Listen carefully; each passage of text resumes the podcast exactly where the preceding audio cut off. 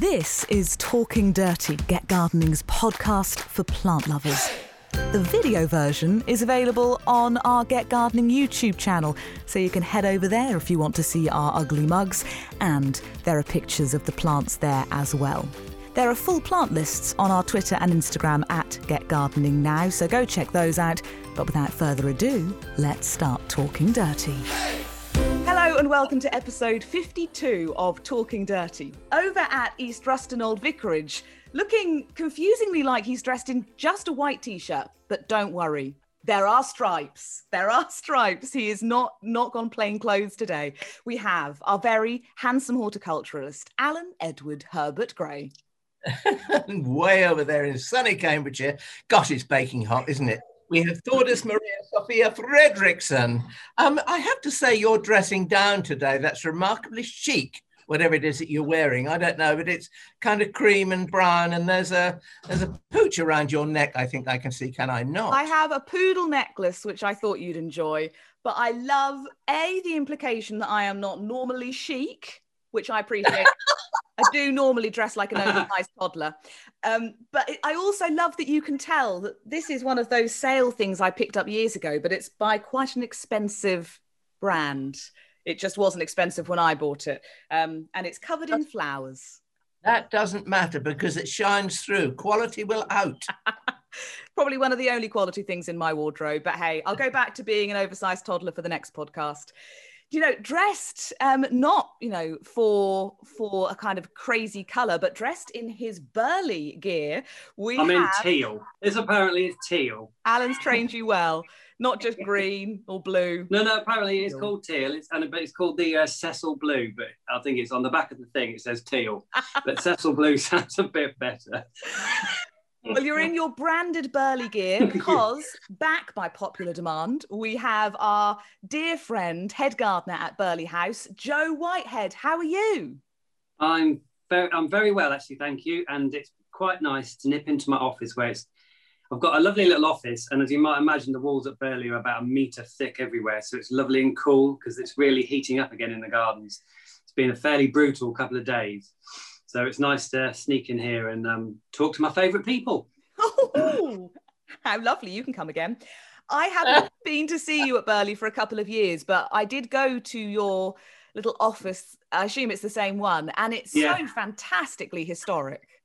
Yeah, it's a lovely old uh, little. I don't know what it was. I bet it. I think it was probably part of the laundry because it's next to the stable block, and there was a there was a huge kind of like hunt here years and years ago, and there was like rooms and rooms of people where the grooms were, and I think this was the washrooms because it's got a little um, what do you call it? You know, the little copper basin thing in the corner.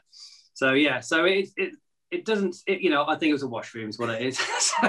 what you mean, you mean, is that was a copper for boiling clothes in where you lit a fire underneath? Yeah, it's all there. Yeah. It's all kind of the yeah. fire and the grate and everything's still there. And um, yeah. that is quite a survival because most of those coppers have been taken out and they've You've been bought. most of them. Yeah, most of them are in his garden. be used as containers for, for you know for growing plants in because they're so they look so smart.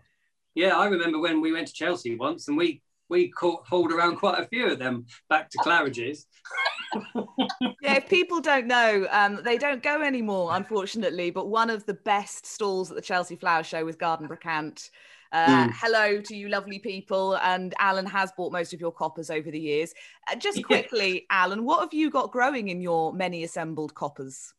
Well, I've got all sorts of things growing in them, but I mean, I've, I have um, camellias growing in them, so standing outside by my front door in the in the um, after Christmas. I've I've used them for summer containers. I've got there's some of them near the front door full of Nicotiana, the tall white scented one, which likes the shade. Um, I've got Streptocarpus in them, believe it or not, used as a bedding plant. Streptocarpus saxorum with that lovely little golden leafed um, oxalis. Oxalis, yes, well done. Thank you. you see, not only do you look extra smart today, you look also extra intelligent. I'm getting worried. well, I can't remember which variety, in fairness, but I can remember seeing it. Uh, sunset, actually, Oxalis sunset. um, you know, and I mean, they just get used for everything. Let me see. Oh, I've got four four little robinia, no, not robinia, albizia trees in my front. Mm, lovely we've got a square of paving, and in the middle of it is a, a bird bath, and on each corner is a copper containing Albizia rosea. And underneath that, there's a planting of Erigeron karvinskianus lavender lady, which yes. looks lovely. Lavender Lady. That's uh, isn't that? Oh no, it's Ladies in Lavender. There's a nice piece of classical music, isn't there? That's from the Ladies in Lavender film. Yeah. It's just yeah. on my playlist when I need to, yeah. uh, you know, when I need when it's all got too much. I listen to the Ladies in Lavender theme tune. Brilliant. I do love an Erigeron lavender lady. I love the normal Karvinskianus or however you say it, but the lavender lady, how the, the little lilac daisies go a kind of pinkier colour as they age. I just think it's beautiful. It's a mm. wonderful plant. Talking containers, Joe, do you have many sort of big ostentatious containers at uh, at Burghley? Uh, we don't. We do a lot of hanging baskets and we do a lot of you know, fancy looking long planters. Um, we've just last couple of years we acquired this great big kind of uh, cast iron thing that came, I think, was part of the brewing system in the old brew house, and it was it was lost in a corner somewhere, and we've acquired that and we put it on a big lead planter where there used to be a water feature that um, is now defunct. So we have got one big one, and in fact today, strangely, we're going to plant it up with its kind of summer affair. And I appreciate you'll be thinking that's a bit late, but our issue has been in the spring, we always get a mallard duck nest in it. And she nested in it and she had 12, 14 odd eggs. And in fact, the front of house, ladies on the front of house, were getting quite concerned about how this mallard duck was going to get its young down from about six feet. So honestly, we were they were they were thinking they should bring straw down. I, I thought we were actually going to put sort of little like trampolines round or something like that. And I kept trying to say, they'll be fine. She chose that because it's, you know, away from predators and they know what they're doing. And, but yeah, it was quite a to do about what we could do, cushions and things around this planter. But anyway, we didn't do that. So we just went to it about a month ago to, or three weeks ago to change the planting over. So we were going to put a lovely big Brugmansia in it. And then, and then we've got Ipomoea and um, a Mina lobata to go in it and lots of different tropically looking things, lots of coleus. And she was back on again with a second clutch, which I think is out, which is, I think it's very selfish along that, yeah. of that mallards, you know. So, in fact, she scared the bejesus out of me because I went down to do it and I was just, we had a load of Alliums in and bits and pieces for the winter and spring. So we put, I was pulling them out. And then suddenly I am face to face with the mallard female who didn't really appreciate that, who flew off and nearly took an eye out with a bill, which, you know, they're quite big bills, aren't they? So that's quite a thing. And uh, I nearly fell off the step ladder. She obviously had a heart attack, and then I inspected, and there was a load more eggs. So, but just yesterday, she must have gone because they were all hatched. I mean, where they all they, they would have tumbled out from kind of six feet, and then the lake's not a million miles away, and maybe really early in the morning, and they just hatched and off they went. So so now we're finally going to plant up our one really big, substantial planter, and uh, I'll I'll be putting a sign up next year saying one brood is acceptable, two is just you know is is really taking the biscuit. So um, so yeah, because it is our one massive planter. but it's so big we have to fill it with polystyrene at the bottom because it's so much weight of compost on this on the on this lead box thing that we've got. I don't think it will take it. So so honestly, it's the challenges you have in in gardening. Uh, it's the wildlife, isn't it?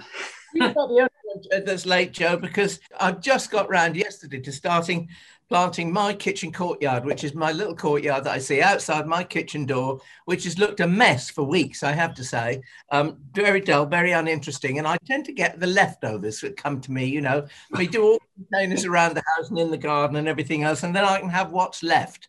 And I have to say that I have got some rather spectacular plants. I've just brought out a lemon tree that we were going to, uh, well, I told Jenny, who works here part time, I told her to throw it away, and Jenny insisted on repotting it. And I begrudged the space in the greenhouse it was taking up. It's about six foot tall. It was looking very past its best. Um, but Jenny was right because it, it suddenly it's up there, it's growing, it's green, healthy and flowering. So that came into my kitchen courtyard. What else have I brought in? I brought in um, the climbing alstroemeria. Do you know that? Uh, I've seen it at yours. yeah. yeah. well, I've got, I've got one of those that's got about eight to 10 flower heads on it, just about to open. So I brought that down and I've stood that in, in a border. It's still in its pot because I don't want to disturb it when it's about to flower. So that's there. Um, I've got a one big brugmansia, not tall, mm. but wide. Um, so she sits on a table in my. Why is it a she? I don't know. Why should it be? Why shouldn't it be a he? He sits on the table in my front courtyard, in yeah. my kitchen courtyard. I mean, um, and just Ipomoea, you'd mentioned Ipomoea. I've got the perennial dark blue one, which I've got three cuttings of. Um, and I've just they're just coming into flower, so I put those through to scramble through everything. It's going to be a wild, um, what should we say, a dog's breakfast, a little bit of everything in there. I think it'll look interesting. uh, uh, if you overthink it, I think that you don't get the best results, do you? I love it when you've got scraps to play with and you have to be imaginative, and then you put something lovely together, don't you? Um, yeah, well, I think, I think, we had to do that at the start of the pandemic, didn't we? When you know we couldn't get out and do things like we used to do, and so we had to think we had to work with what we got. And yeah, actually, it does, it does us as people an awful lot of good because it makes us think. Yeah, absolutely, and you, yeah, I love it. I love it when you've just got we've got like the corner of the polytunnel and there's bits and pieces in there, and we've got to try and make something lovely. And invariably, you do, don't you? You maybe you have yeah. to add something in from somewhere, but yeah, you find bits, and yeah, that's that's what we are kind of we kind of do with this big. There's a big Brugmansia in the middle, and then we we get anything that looks tropically and a few bits. We always grow a lot of different. We grow a lot of bedding and we grow a lot of things, but we always grow lots of random things just to go places. There's no, they've got no home, but you always find them home, especially climbers. You know, things like Mina lobata and the Ipomoea indica that you're talking about, and, and different things that you can just cover random fences and things that just need hiding or or because it's, it's lovely, isn't it? When you come around in a garden and you you'll see big borders and everything is in the wider view, and then you come around a corner, you just see something unexpected. I think that's really nice. That's what you see in your garden an awful lot, you know, everywhere is just there's always something different. I'll tell you something that we've done this year, which we, we've used an annual Erigeron called Erigeron annuus, surprisingly. Everywhere on the website tells you it grows for a height of uh, 60 centimeters. They're lying. It's a meter tall. But that doesn't matter. It jump up well. Um, it has white daisies on it. I mean, you're going to think dull. Um, and I wouldn't blame you if you did. But, you know, it's a self sowing hardy annual. You can harvest your own seeds. And if you harvest 100 seeds and you run them through a border, what doesn't matter what your color scheme is, just run them through. It mm. has the most amazing effect. I did it last weekend here with some that we self we know we'd harvested from the garden the year before, um, earlier in the year, and it, it's a magical. It just looks incredibly good. I think. Mm. You know, visitors to the garden here like it as well, and they think, you know, it's little tricks like that that you have to learn as a gardener um, that can make your gardens. I'm not going to say entirely original, but different. Yeah, it's, it is lovely, isn't it? Where you just run something through a border in a ribbon. Yeah. And it, it can be completely contrasting, can't it? And it just suddenly pulls it all together. Yeah. Through a border. Yeah. And I know that you're the king of propagation, Joe. Um, so know. much so that basically every time we ever see you, you come with little gifts, little planty gifts of things you've you've propagated. So I, I can only imagine that there's a lot of cuttings and seed sowing, etc., that goes on behind the scenes at Burghley if you get the time, because I know you're very busy.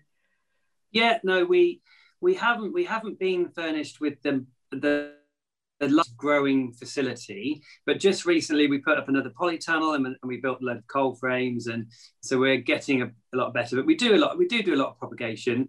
I'm working on trying to do an awful lot more because anybody who grows a a lot of plants realizes that it's quite easy to produce a lot of plants from cuttings or seed the time is the care afterwards and particularly if you're going to keep them if you're if you're growing through the spring and summer for an autumn planting so it's about time, but there's a project we're involved in that is going to involve just thousands and thousands of plants and and it, and we've got the ability and the knowledge to grow them and now some of the facility and it seems so it doesn't seem right to just simply factor in massive orders from wherever you know from holland inevitably.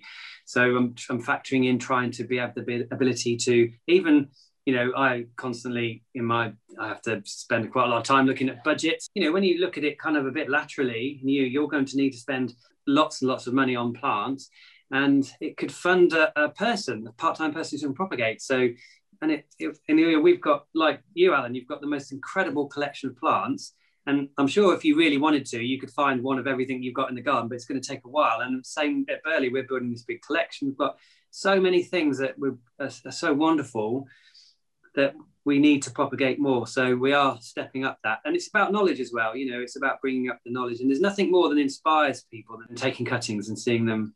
I think it, it, some people, a lot of people can't get their heads around it, can they? You stick a leaf in a pit of compost, and then in, in a you know four or five weeks you've got a plant. I mean, there's there's nothing more just mesmerizing, you know, mind blowing than that. Yeah, it is magic. magic. Yeah. I think yeah. you, can tell, you, can, you can tell real gardeners, Joe, because they're the kind of people who who come to the garden here, and I say, you know, would you like some seed? And, and if they're not a real gardener, they'll say, oh no, I'd rather buy a plant.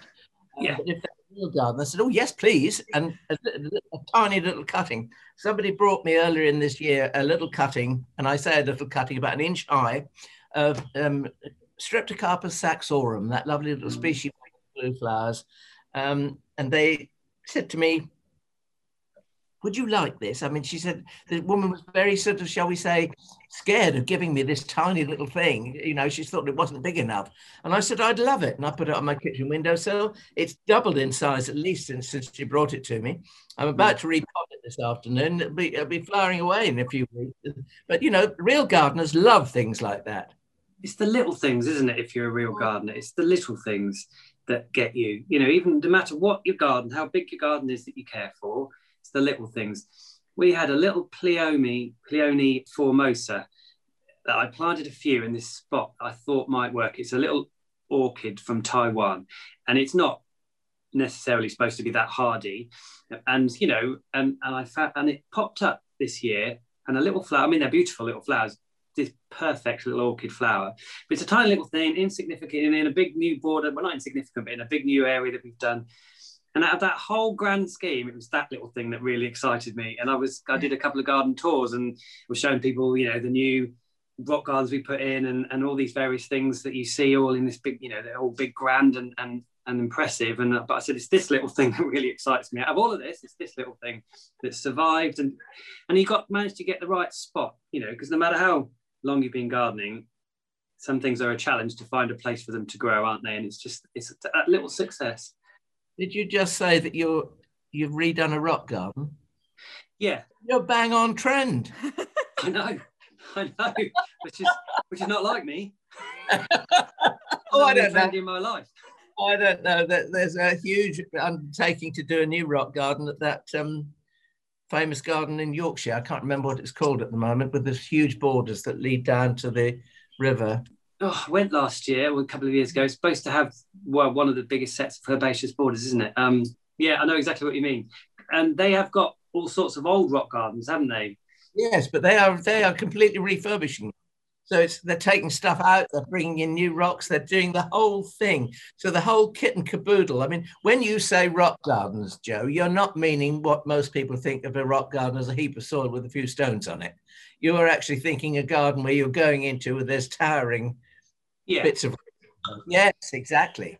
Yeah. So we're very not. Uh, we're, we're very. Yeah, we're, we're, we're not. Um, we you know we're, we're never going to compete with Chatsworth or anything like that. But we have we are putting in large towers of rocks and and some of the rocks are three four tons in weight. Yeah. No wonder you look so fit. Yeah there is a machine for that.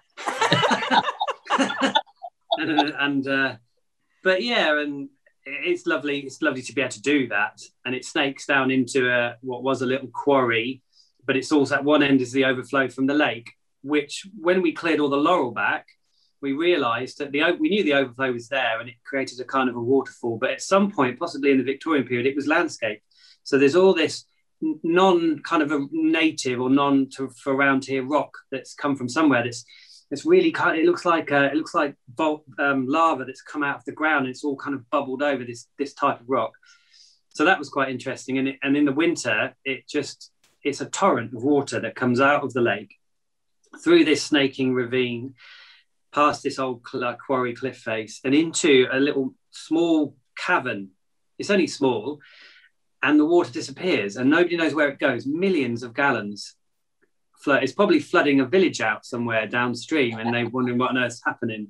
There's a lot of water goes down here. I mean, it goes into some sort of massive fissure. I mean, one day maybe it will open up. I don't know, but um, so we're keeping we're working on keeping the waterfall going through the summer because it kind of slows down as the lake drops a little In fact, we're going to dig a big fiberglass tank in this winter and put a solar powered pump to pump the water back in the lake. Because if we ran it anyway, we'd probably we'd probably drain part of the lake, which would go down really badly. So um, so we as long as we get the water back in, nobody will worry. So it's work in progress, but it, it, has mean we've been able to put this snaking path down and, and very big rocks. Burghley has a quarry on its land, so I managed to get the rocks for, uh, which was fascinating. I managed to get the right type of rock that wasn't going to break down in the winter. I, as we acquire bigger stone, we're making trying to make towers and things like that.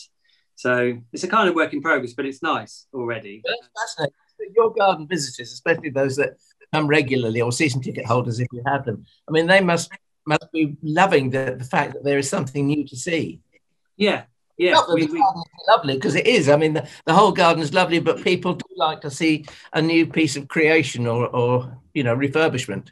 Yeah, absolutely. And we've done so much in the last three years, and a lot of the borders are in their third year and they're really full now. So people who haven't been for a few years are quite, um, are, you know, are, are, are making some very nice comments. So you know, we've probably done some of the major changes, but then you you realize then that 20% of what you try and do doesn't work. So then you, that's the fun bit, isn't it? Trying to make those things work, bolt this bit on. Then after a while, you get bored of it, or at least you convince yourself you're bored of it, it's not working, because then you get the chance to dig it up and start again and do something different. So it will never stop. Nothing's ever finished, is it? no, no, it is. It isn't. It's never finished. It's always ripe for refurbishment or, you know, breathing new life into an area or something like that. We're doing it here continually. You're doing it there continually. And let's face it, it's what keeps the garden alive. It's it's absolutely fascinating. One of my abiding memories of coming to Burghley is, and I don't know which bit it, which bit of garden it is, but there was a big, there was a kind of fencing and some rather ornate golden gates around yeah. this planting of roses. Yeah, at the at the north, the the, the fancy side, the entrance, the main entrance with yeah, the Golden Gate. Yeah. yeah. I remember walking on the on the the peasant side of this fence, should we say, not the not because I wasn't allowed in, but I was walking around the peasant side, but I was enjoying the Eupallois scent because the, the scent from those roses was just fantastic. And I mean, the day was right, the weather was right, uh, the roses were right, and my nose was ripe for smelling my olfactory senses were assaulted beyond belief in the most delightful way. Well, oh, well I was going. I was just about to apologise, but obviously you added the delightful way at the end, so that's good. In fact, that area, I've I've been doing a lot of research about Burghley and different parts of the gardens, and particularly the walled garden. And that you know Harry Wheatcroft, the famous rose grower. Yeah, it was Harry Wheatcroft, wasn't it? Yeah, I found an amazing photo of him in about the late 60s, and he helped to plant up a lot of roses at Burghley.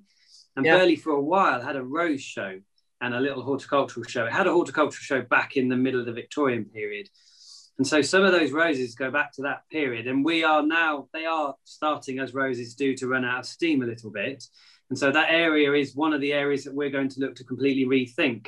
And we will include roses, but we will go down the line of a lot more herbaceous perennials. And and we're always having to constantly think of maintenance as we all have to do. Is, is we've got our grand ideas sometimes have to be tempered a little don't they? Because yeah they do. Yeah. we don't have 100 staff anymore like they used to the years ago. But but yeah so that so that's another lovely area that's got up for grabs at the moment um, but it was just interesting to see this lovely old photo of Harry Wheatcroft being employed to select the varieties for that area, of which some are still there. So I think a lot yeah. of people like, like, Harry Wheatcroft have gone, you know, because they were huge personalities.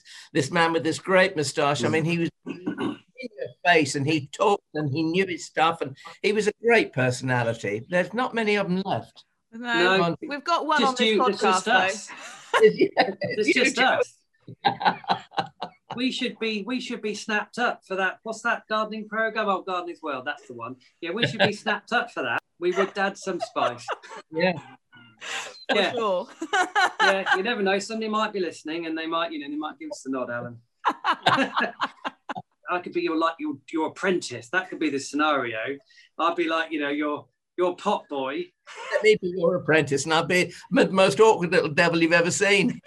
well, we could, we could, we could, we could swap it up, couldn't we? One day it's me, the boss. Next this day week, it's you, the boss. Go, who's the boss? yeah, they never know. Oh, I think it's a winning combination, Alan. now, Joe, you alluded to your exciting walled garden project in the midst of all of that chat. You said you've been doing lots of research, and the last time we spoke to you, which is months and months ago now, um, I'm and certainly when I've been to see you, I know it's it's one of these all-consuming, quite overwhelming projects. How how much progress have you made when it comes to the walled garden? And for anyone who didn't hear your last podcast, very quickly, sort of tell us what's going on at Burghley there so Burghley has, like every house, great house had, it has a big walled kitchen garden site.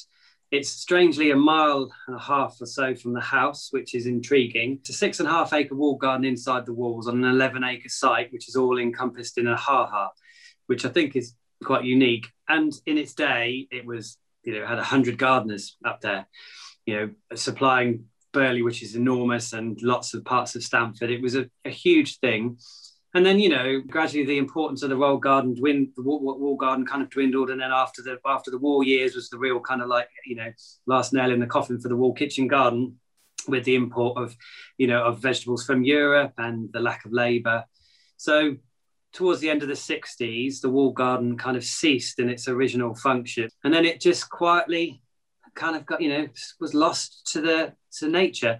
Um, and then in 2013, the estate, partly grant funded, um, spent a lot of money stopping it from going past probably the point of no return. So all the walls and the structures, sadly, the glass houses came down at that point, of which there were 26.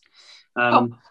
And and all the walls are there of the lean-to glass, but the glass is gone, and nothing much happened to it. It was sort of set up for if you ever had a few odd big events, and there's been glamping and stuff like that up there. But um, there's always been the talk about creating a garden feature. And I think during the lockdown period, a lot of people had time to reflect on what they were doing, where they were going to put their efforts and, and resources. And so now we're at the point where I finished, I've spent about six months working on designs and they are complete. What I would say is like the first phase of the design. So the paths, the structure, the identity of the spaces. And now I'm working now on the finer parts, the border plans, the, the detail within the gardens. We've had our first round of trustees meetings who have all initially approved the project. The last, the next round is in November when all the fine details, the complete business plan is put together, the money side of it all. And so I can't say it's definitely going to happen, but I can't see why it won't. So in November, uh, that will be the day the green button will hopefully be pushed and we'll be building six and a half acres of gardens in this amazing site and it will then have a cafe and a, a, farm shop. And probably the third and fourth phase will be the development of some of the back build the, the sort of the sheds and the buildings to create um, classrooms and things like that. So at the heart of it will be this garden but it will end up being this wonderful place for so much good to come from it. So the design's done the it's split into several sections. So just roughly the 1.2 acres of it will be a Victorian kitchen garden, an immersive kind of historical experience based around a, uh, one of the famous gardeners that was there called Richard Gilbert. We're going to have a, a big hardy exotic garden, telling the story a bit about how exotic planting was so popular in the Victorian period. Uh, we're going to have a big cut flower garden, which will be set in quite classical Elizabethan sort of classical shapes, which tells a bit of the story of the times when the gardens were very renowned for their cut flowers. Um, and cut flowers were shipped up and down the A1 or the Great North Road, and it would be then to London. We're then going to, we've got a space that will have small events, perhaps outdoor dining or a jazz band or, you know, an art class, something like that. Some of the areas are, we're thinking about the future and where we should be looking to, to kind of explore and expand our embra- in embracing in, in, in, certain you know types and styles of, of, of concepts. So we're, one of the gardens is going to be a mindfulness garden. It's got a mindfulness walk, which involves. When I came up with the idea, I was thinking about that tree. Have you ever seen Avatar? Yes. Yeah. And you ever seen the Tree of Souls? Yes. And where they all put their, you know, they all tap into it, don't they? So at the middle is going to be a tree, and then we're going to recreate that network of roots that you see on the tree of in Avatar in the ground, probably in perhaps very low hedging or, or ribbons of green, and they're going to spread out through the garden. And that's the idea is that tree is going to connect people to the space, but equally we're going to have seating so people can sit and chat and perhaps just chat to somebody that they never met. So it'll be connecting people. and then there will be walkways of wildflowers and moving grass and, and, and landscaping that goes down, not necessarily up, to create places that people can sit and be quiet and get away from the world. We're creating a, a wildlife garden, which will be about trying to, it'll be aesthetically attractive, but it will be about trying to inspire people to, to think about wildlife in their gardens. And it's working on the premise that arguably the biggest the biggest collective nature reserve in the country is the British Back Garden. So if everybody can think about some element of their gardens having a wildlife feel, we can do so much collective good. So there'll be ponds and big prairie planting and wildflowers and and Collyweston stone walls and all sorts of things. Then we're having a little area which is going to be called the Collector's Garden. It's going to have an alpine display house and just a series of beds to display fascinating horticultural things. And then the last garden, which will be the garden that people will end up leaving through. It's basically a garden centered around, it's not a straight climate change garden, but it's centered around the movement of water and how climate change, if you look into climate change, and I read most of an 85 page report from the RHS coupled with some European Union um, think tank about climate change. And it's our challenges are going to be water, lack of it, and too much. So within the center of this garden is um, is a building that's going to collect water and funnel it in a tube into the middle of the building. And from there, the water is going to run into three different rills. One rill is going to feed a true rainwater garden, which is what you build to try and deal with flash flooding. One rill is going to kind of snake its way through a grassy landscape into a dipping pool for collection. And then the other one is going to run, a, other rill is going to be it's going to be like um, it's going to be steel channels slightly above the ground, maybe 30 centimeters, that is going to snake through um, a companion planting orchard section into it and over the top of an ornamental kitchen garden, where we will then try to think of a way in which we can channel the water off and use it. It's a bit like um, like you see in Egypt, you know, where they funnel the water off from the Nile and flood irrigate, you know, the, the land. And then it will all run into a tank. It would pump back to a solar by a solar powered pump and into the, the building so the whole feature can run. And we're also going to do within that, we're going to do climate change dry garden planting areas, late planting because one thing I read was how as gardeners we need to we need to accept change is coming. You know, we all want to try and stop you know temper climate change, don't we? But things some things are are set in stone, aren't they? And the season that I think is so important now is the late season, isn't it? Yes. You know, and so we're going to do that. So that we're hoping that people will leave the gardens being kind of inspired to embrace the future and and be, you know, pick up some different ideas. Joe, what I can't get over, Joe, is um, how on earth you've had time to put together such incredibly intricate plans um, for all of these different spaces within all of these acres while still managing to run all the other planting schemes and the team that you manage at Burghley. I don't know how you've had the time for it because certainly what we've established in past podcasts and when I've come to visit you is how much work you're doing in all the other areas of the garden to really reinvigorate the planting there. Yeah, I mean, I have been working hard. I won't deny it, but I've I've got some cracking. I mean, we've got a cracking team here. Got a brilliant chap called Warren who's come from. He's the least experienced in the team, but he's a natural leader. The team has allowed me to be able to step away and do a bit. In fact, we are looking for a senior gardener in ornamental. So if anybody's listening, then I'll be putting the advert out soon. Yeah, one of the one of the things you touched on just a little while ago actually interested me, and that was the raised rills. Because um, I remember, I mean, I'm talking about water conservation now, and we're all going to have to think about this, and how right you are to mention it. I remember going to Spain and and being in Spain, and when the water from the snows melt, it tumbles down the mountainside and goes through all the various villages. Now, the people who live in those villages are allowed to use that water, but they can't keep it. So the hmm. got to be allowed to flow through. So you can take your share of the water or as much as you need, but you must not stop the water supply. And it goes all the way down to the bottom. And I also saw something similar in the on the island of Rhodes. We were, I mean, this is you have these sort of moments and we have hired a car and we were driving through and there was this little defunct i think it'd been a fruit farm because there was apricot trees there and there was this little dwelling house which is completely you know no, nobody there at all and so we got out and we explored this area and one of the things that i noticed were these raised rills which obviously had water coming through them and you were allowed to you know you could take water they can't. You can't garden without there being water. You've got to have water. Um, and I just thought that you know we're becoming con- more continental than the continentals, perhaps. Yeah, yeah. I mean, I mean, I think that's one good thing about English people is we do, we, we do, you know, we do embrace stuff, don't we? And Yeah. and and move on ideas and Mhm. and and you know, an innovative. I, th- so I think that's you know, I think people will embrace it. They will, you know, whether they realise they were embracing what we need to do, people will embrace it. And and the things are changing, aren't they? And we can't, Indeed, you know, are, because I mean, just yesterday we had terrific rain and around Essex, I think, um, and places like that, and even into Cambridgeshire, Thunder. Yeah. You may have had some as well. I We- did. we didn't have any here at all. But I mean, you know, that that huge amount of rain that falls in such a short time, if you don't keep it somewhere safe, in other words, you know, you need a reservoir of some sort. We all need a reservoir. We're lucky here. We've got an underground reservoir which catches all the rainwater from the house, and it's about Yes. 14 foot deep by 14 feet long, so it's, it's quite Mm. sizable. Um, Yeah. And in actual fact, that reservoir was intended in the original um, architecture of the house. It was intended to be used to wash yourself with, not for drinking, but it was for washing. And it was the Hmm. most beautiful soft water. I mean, you didn't need air conditioning in, in those days. You just, it was just, it was beautiful stuff. And now we use it, of course, for watering the garden and watering our plants.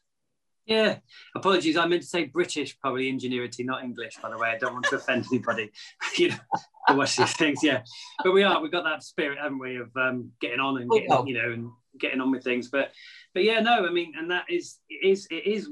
Climate change is going to be about water. It's going to. It's, that is the overriding factor of, of water and and the temperature relations between the two. And, and you know, we. It's, it'd be interesting if somebody analysed a, a, like say the first edition of the RHS Encyclopedia and compared it to what's relevant now, so much will have changed, won't it? Yeah. That you, know, you can't you can't write a diary now and say, well, on the twenty third of April I did this, and then do it again because it won't. It, it will, every year is different, isn't it? But I guess that's what makes it exciting, but um, Yeah. occasionally frustrating when it's you're still getting frosts in May. Yes. Yeah. Now, I cannot believe we've talked for all this time and we haven't seen any of your show and tell. And I know you've got a few planty treasures to share with us, Joe. So, what did you bring along for the podcast today? I just was wandering through the gardens, and one thing, little. So we've done a lot of shrub planting along with everything else, and it's this beautiful little pink flowered ceanothus, Oh, which is called Pallidus Marie Simon, and it is so delicate and lovely. And I had when I we looked at this, um, we were picking shrubs for this area. I must admit, I I didn't really realise this was available, but it is just it's like candy floss, and it's only quite a small plant. And we've got it was struggling a little bit, and we did move it because it was getting too much sun. It appears like a bit of some semi shade, but it's in quite a dry spot, and it's still doing quite well. But it is just like this little kind of little bit of something you would buy at the fairground. Um, and I also love the fact there that even though how many acres do you kind of garden at Burghley? uh, Forty six. Yeah. Uh, even with that to look after, I love how you got your eye on that one plant, thinking, I I suspect that needs less sun. I'm going to move it in the same way that I would in my tiny garden, where it's so much easier because I can walk around it in probably 42 seconds. Yeah, I mean, I think it's because if you just love plants like we all do, you remember where they all are, don't you? I am not very bright in any other way. You know, don't have me on your pub quiz team, but I do remember where pretty much everything I planted is. So this morning, I was we were we were well yesterday they were uh, a team were were digging up Phragmites and, and yellow flag iris out of the stream, and in the bottom of this, I noticed a in fact, I'm not even that excited by it, but it's a variegated hemerocallis, a white variegated hemerocallis. And I went down there this morning because I often walk in the gardens in early with the dogs. And I noticed that plant has been dug up and it's gone to our burning site on the other side of the estate. So I've just sent somebody over there to fork through all the stuff to get it out. I can't bear to think, but you do remember where all these weird things are. so I'm not very popular, but and it's not even that exciting a plant, but it's different. So my other little we do it. we have a lot of shade, a lot of woodlandy beds, and this is a plant I've grown for years, but it's called a Francoa, like a little lovely little pink flower, and it's got this kind of palmate kind of leaf. Oh, And uh, this is Sonchifolia, and these plants were grown from seed, and it is in a really dry spot underneath a yew tree, next to a beech tree, and it is flowering away wonderfully. So this is a great plant for uh, a tricky spot of which everybody has those tricky spots, don't they? One, a lot of people have those tricky dry spots. Um, so that's just lovely. And and again, it's a species plant and it will grow quite happily from seed. It doesn't seed around, but if you collect seed and sow it in a seed tray, you'll get plenty of these plants. Um, you just reminded me of a job to do uh, uh, here at home. We grow the white version of that, which used to be grown by Gertrude Jekyll. She used to have a pot of it on the four corners of her pond at Munstead Wood, and it was known as bridal wreath because you pick the flowers and you make a sort of a kind of a wreath for bride's hair, um, bride hairdos. Um, and I've got to repot mine this afternoon. The, the, white one, alas, is not hardy, but I do remember my granny growing that white Francoa as a house plant. She stood it outside in the summer when it used to flower, but it came in for the winter just to keep yes. it from the frost. It's a beautiful thing, lovely. I Thank can see that the, the, flowers are yeah. really long, aren't they? And they will yeah, bend, yeah, don't they? Yeah. Yeah, you can see that. Yeah. And then this is just uh, it's just an interesting little sedum called uh, sedum aizoon euphorbioides. Uh, so it's a lot of sedums. You don't expect a yellow flowered sedum. Um, you know, we just think of the large kind of pink and, and darker pink. And it's just a lovely little scrabbling. It's quite a low um, plant. We use it in the any, anywhere, you know, where we want to add that kind of slightly tropical theme. So in the small tropical beds that we do at the moment. Um, and it doesn't look necessarily hardy, but it's really easy. It's really easy from cuttings. So these have all been grown from cuttings. Also, it's very drought tolerant as well. Going back to our theme, thinking about water and saving water, that little sedum aizoon is very, very um, drought tolerant. So it's a very good succulenty sort of type plant for um, dry spells. Yeah, absolutely, and and it goes on and on and on and on and flowers. I mean, I mean, a lot of people don't like yellow. Well, yellow is not always the most popular flower as color in the gardens, but because the stems on this are really red, and then you've got the dark green leaves, the the flowers which are a more kind of musty yellow, I think the whole thing works wonderfully and it's not glaring and it doesn't, you know, it's it's not it's it settles really nicely and you mix that in with lots of big leaf stuff. So we've got this in amongst cannas and um, uh, lot, you know, lots of different sort of tropically leaved things and coleus and stuff like that. And this really kind of like slots in really nicely. I think you just touched on something there, Joe, and which is a nice little message to give to fellow gardeners. Sometimes it's not what you use; it's the way that you use it. Yeah, yeah, yeah. and because because the most some of the most people often think about common plants, don't they? And think, oh well, you don't, I don't want common things in my garden, but but often common plants are grown because they're so good, and it's where, what you mix them with that brings the best out in them. Absolutely. So, yeah, I'm not. I mean, I'm not a classy man, so I'm not a snob about plants. You know, I like a common plant as much as I like a rare one. It's always been my always been my ma- mantra through life.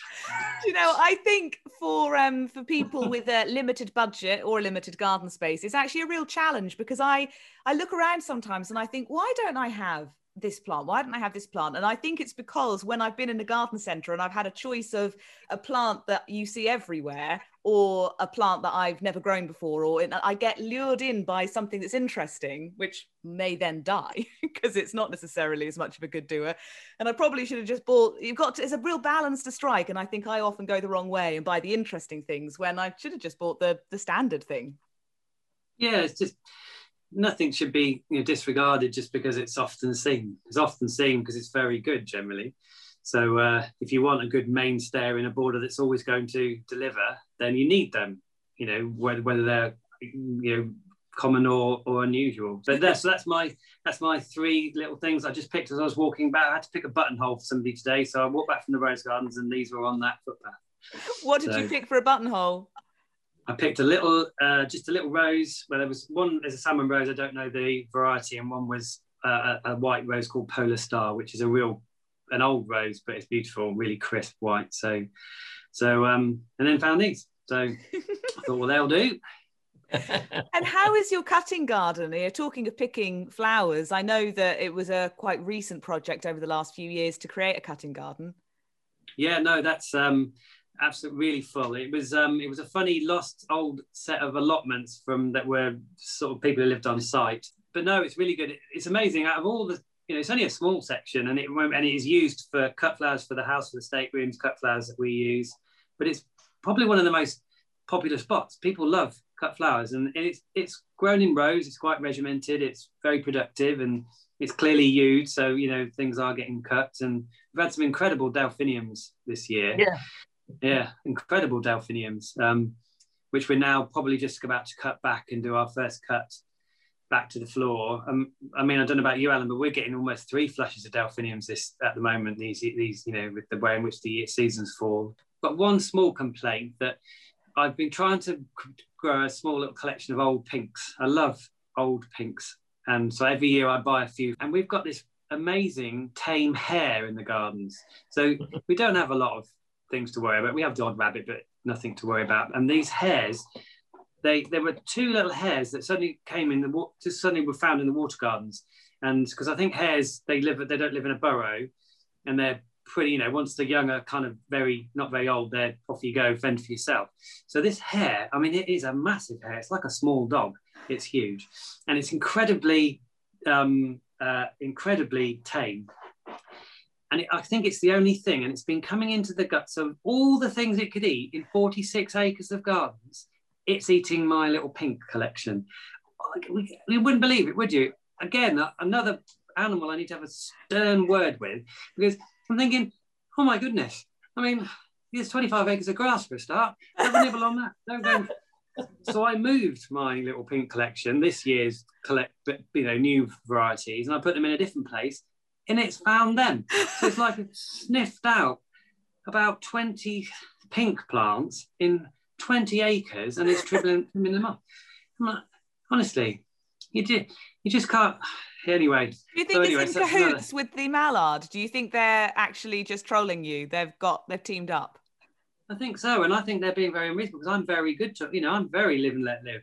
You know, there's, I don't allow the gamekeeper in the garden. So, yeah, I mean, so as much as I love the hare because it's an amazing character and people are always commenting on him because he's so tame, I'm going to put a little sign up. I'll start with I'll start with you know very British way, PC, a little sign just informing him this is please refrain from eating the pinks. Go and eat something else. It's not a shortage. And then um, then I'm gonna have to I'm gonna have to net him. This is what's getting silly. So, so sorry, I didn't mean to rant. It's just been. Uh... your uh, your cutting garden. Before we move on to some some FLOMO and share the the plants that we want to grow, um, your uh, cutting garden. I know you love to try new varieties, grow some things from seed you haven't grown before. Have you had a chance to do that this year? Is there anything that has or hasn't performed for you? Uh, I tell you, sweet peas have been a bit slow. We our um, autumn ones failed, and our spring ones um, they've just started flowering, but because it's been so cold and and and I mean everything in the gardens has grown very vegetatively, incredibly, but flowering wise. But the sweet peas are flowering now, so they've kind of steadied up quite a bit. Um, timings when you're sowing your sort of half hardy annuals and things it's it's about getting it get often getting them early enough and if you leave it till april we were a bit behind because the weather wasn't and the you know the soil wasn't so conducive and we left some of our later sowings our annual sowings a bit later so we, we had to re-sow several of those but but no everything's doing doing quite well yeah have you ever tried growing autumn sweet peas uh, yeah, um, often usually try and do an autumn sown lot and a spring no, sown. No, no, I mean, I mean a July sown lot for flowering in the autumn. No, no, I've never done that. Well, I went to Sissinghurst about four years ago and saw them on October the 4th in the cottage garden, a variety called Henry Eckford.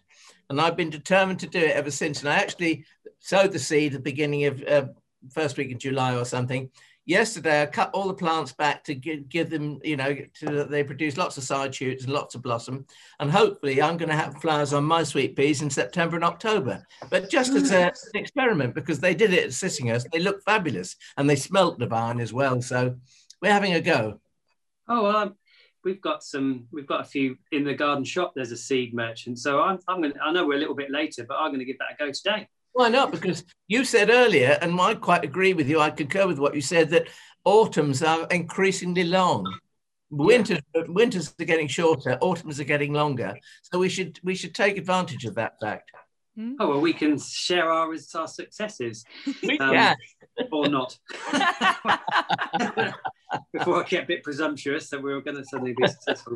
I know when I worked um, at Raveningham Hall, we would plant the plants out in the autumn and leave them, and they would go through the winter outside. Yeah. Um, because it's well, you, know, you're on the same same area, aren't you? It's so mild, yeah, exactly. Well, exactly. Yeah. I think that an awful lot of autumn sown plants that would probably normally stand the winter succumbed this year because we had quite a hard mm. winter. We had an awful lot of frost, but we also had which I think is more important and uh, more damaging in a way, is, is something like six or eight weeks of northerly winds, which come from a very cold direction. Yeah, we were at the wall. We were doing some work at the wall garden, and I remember it was a it was a Friday. We came out of the after having our lunch at and um, and it must have been minus six, and then with the wind chill factor, and we all kind of mm. stood and we were we were putting wires on walls for all the jobs to do in the freezing cold, and I just said, yeah, let's knock this on the head and go home. It was just too cold. This winter was cold, wasn't it? Those winds yeah. were cold, weren't they? Absolutely. Now, one of my favourite parts of this podcast is when we all share the things that we really want to grow. Maybe it's something you have seen in somebody's garden or on Instagram or in a magazine and just think, oh, I want that. We call it FLOMO, i.e., kind of floral fear of missing out, though, of course, it often is a foliage plant as well. And um, from our pre um, podcast recording chat, I think everyone's been quite greedy today, which only seems fair because I did allow myself two FLOMOs last week. I've restrained myself this week. Um, mine is thanks to Dorset Tony on Twitter. I had great excitement in my garden because I grew what I call a pink dandelion for the first time. It's actually, I think, a pink hawksbeard, Crepis rubra, and it's so pretty. I mean, it has the most weedy, you know, dandelionish foliage, hawksbeard foliage, but then you get the most beautiful pale pink dandelionish flowers. But then he pointed out that if I love that, I should be growing Taraxacum pseudoroseum. So I'm going to have to try that next year for a different pink dandelion. Um, so thank you, Dorset Tony. I'm very excited. Can I just say that Taraxacum um, is, in actual fact, is a dandelion. It is a pink dandelion, and we used to have rows of it in our wall garden for the tortoise. Yes, I remember you saying. Mm. Yeah, yeah, yeah. Is it tastier than the normal one? I don't know, but I paid the bed. I was looking into dandelions for somebody because um, apparently they can be very good for people who've got skin issues like eczema, and it, you, I think you make it into some sort of thing you drink. And the Victorians used to grow in kitchen gardens different types of dandelions for, I think, for use for the leaves and for the for the roots. But that would be quite a nice thing to grow, wouldn't it? If you yeah. get a decent amount of leaf on it and have it in the borders as well. Yeah. Uh, there's been, I feel like I've seen lots of talk about dandelion root coffee, but with very mixed reports and reviews on whether mm. it's hmm. any good. It's supposed to smell good while you roast the root, but I have no idea what it tastes like. But mm. anyone who wants to try and, you know, let us know. yeah, I'm not so sure about all the, I mean, I don't know what's wrong with coffee, to be fair, just really strong coffee. Yes, this I mean, podcast is brought to you by lots of caffeine and much, much coffee. yeah, what's wrong with coffee? Why, why break them? Why, why, why go away from something that's already quite successful? I always feel. so, Joe, Joe, what have you brought to the Flomo party this week? So, just two things I thought about was um, I want to add a bit more orange into the border, one of the big borders, um, sort of like in sort of like June, May, June, and I love Baptisia. Oh, Australis, I love it. I think it's the most amazing plant. It has that incredible pea flower. I've been growing them from seed for years, and they have a, such a range of blue, almost to like dark purple. There's one called Smoky something or other, which is really, really dark, and it's amazing what you can select if you grow them from seed. But I was looking into them, and there are some orangey flowered, almost orangey flowered, and I wanted to add a bit more orange in. So there's so there's one called I found that's called uh, Cherries Jubilee and one called Solar Flare. Both are quite so they're not bright orange. We've got things like a Geum Princess Juliana to liven things up a bit in the boards at this point, but so I'm looking for that, which would be a really interesting plant to grow. And uh, and then Joe, well, if you, Joe, your baptisia is called Purple Smoke. That's it, purple smoke. Yeah, and so we've got purple smoke, or what is effectively purple smoke, but I never. But it's from selected plants that have you know produced that it's like dierama if you go enough dieramas you come up with the one that's the really really dark forms don't they the named dark forms but you come up with them yourself so blackbird so i'm looking yeah so and we've got basically blackbird but just from our own selected seed. Mm. Um, you said you, you gave me seed of a baptisia once, which I grew, and it's absolutely gorgeous thing. They're lovely, aren't they? And the foliage yeah. is amazing. It's brilliant. Been an awful lot of breeding, color breeding, um, and and you're getting kind of lurid combinations of purple and orange and purple and yellow. Um, yeah, it is quite intriguing. But the other thing about baptisia, although they bloom fairly early, they still retain a little bit of a presence. I mean, the foliage on them is not it's not distinctive really, but it's nice enough to interplant with other things. Yeah. So if you've got those flowering in the early part of the year, you could you know interplant them with cosmos or um, clearmis or something like that for later on. Yeah, and it's a great, it's a good foliage for a vase, isn't it, as well? Yeah, it is. And, yeah and and you do get those lovely black seed heads, don't you, as well? Yep. So, and yep. then I just I'm looking for a banana, a banana called Musa acuminata dwarf Cavendish. Oh well, and, well, yes, that came from the Cavendish people at um, Chatsworth. Yeah, yeah. Chatsworth. Yeah. And I'm only looking at it because it was a it was a banana that was grown extensively in Victorian kitchen gardens, often in things like the pineapple house and stuff like that, to produce small bananas. And I in the research I've been doing, I've found records of it grown at Burghley. So when we look to in time put glass houses back, it'd be amazing to grow this banana once again. So that's the two things I'm looking for. Well, that's that's two of the things I'm looking for. There's one or two others, but God, that's exciting. I also didn't realise quite how many colours of baptisia there were. So I know what I'm doing after we finish recording this podcast. I'm going to go and look those up. Uh, Alan, what's your FLOMO this week? Well, a couple of things I'd like to say. First of all, when I tried to think the hall in Yorkshire and couldn't, it's Newby Hall. Newby Hall, that's it. Yeah. Wonderful long borders. And, you know, uh, we went and visited that late in the year, and I can say that the visit was absolutely top hole. It was wonderful. Um, dandelions, talking about dandelions, I grow Sonchus, the dandelion that comes from the Azores. It's a tree dandelion, and our pot, plants in huge pots now, are probably about eight or nine feet tall. This year, I couldn't fit them into the greenhouse for the winter, so I stood them under the shade of some trees in a sheltered part away from the wind. And I have to say, they've come through the winter uh, exceedingly well. So that's something else, you know, that I've learned, you know, another plant that's more tolerant of cold perhaps than we realize. My flow mode this week is that I'm changing an area of the garden, hopefully this winter, and I'm turning it into an orchard, but an orchard just for pears. And I'm not having huge numbers of pears. I should think probably only maybe eight, could be 10 at a push. And I'm looking for interesting varieties.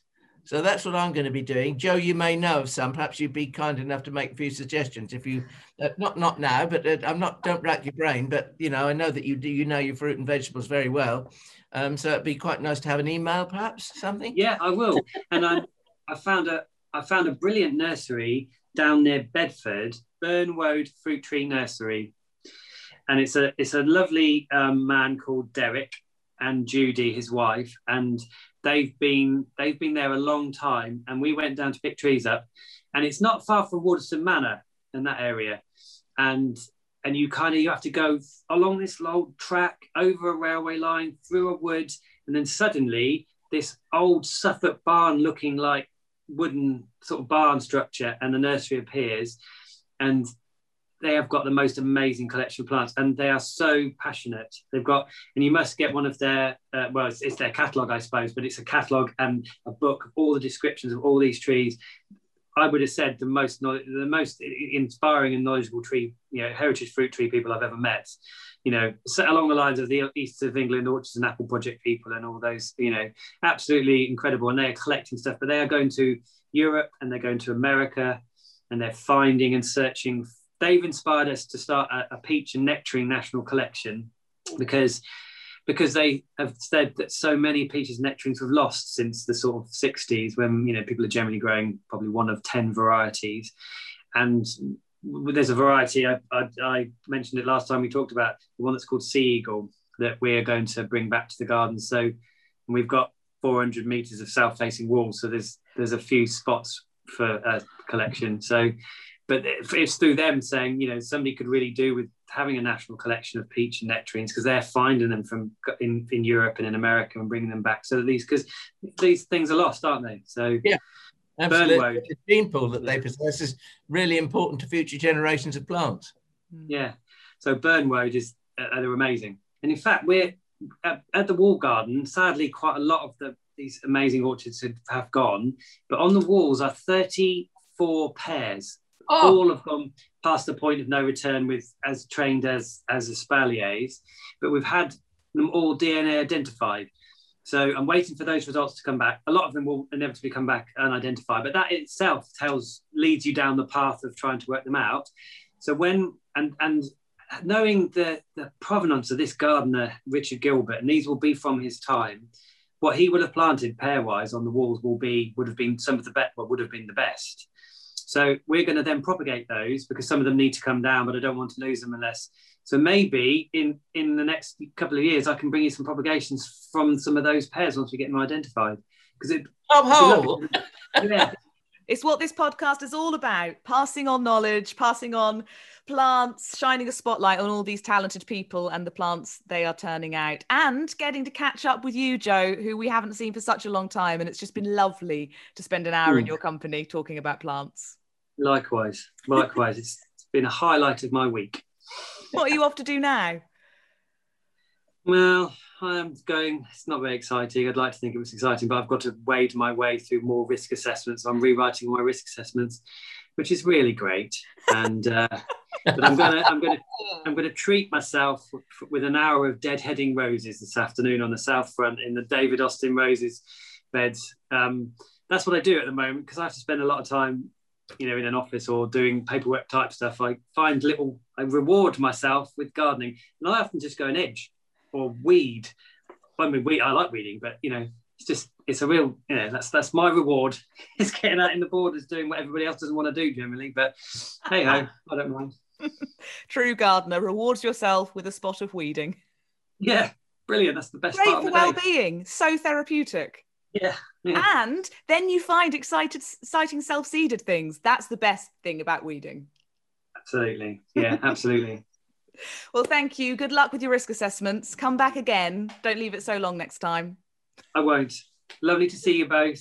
you too, Happy Joe. gardening. You All too. the best. And you. Bye. Hey, Thordis here. Just to say thank you so much for listening to Talking Dirty.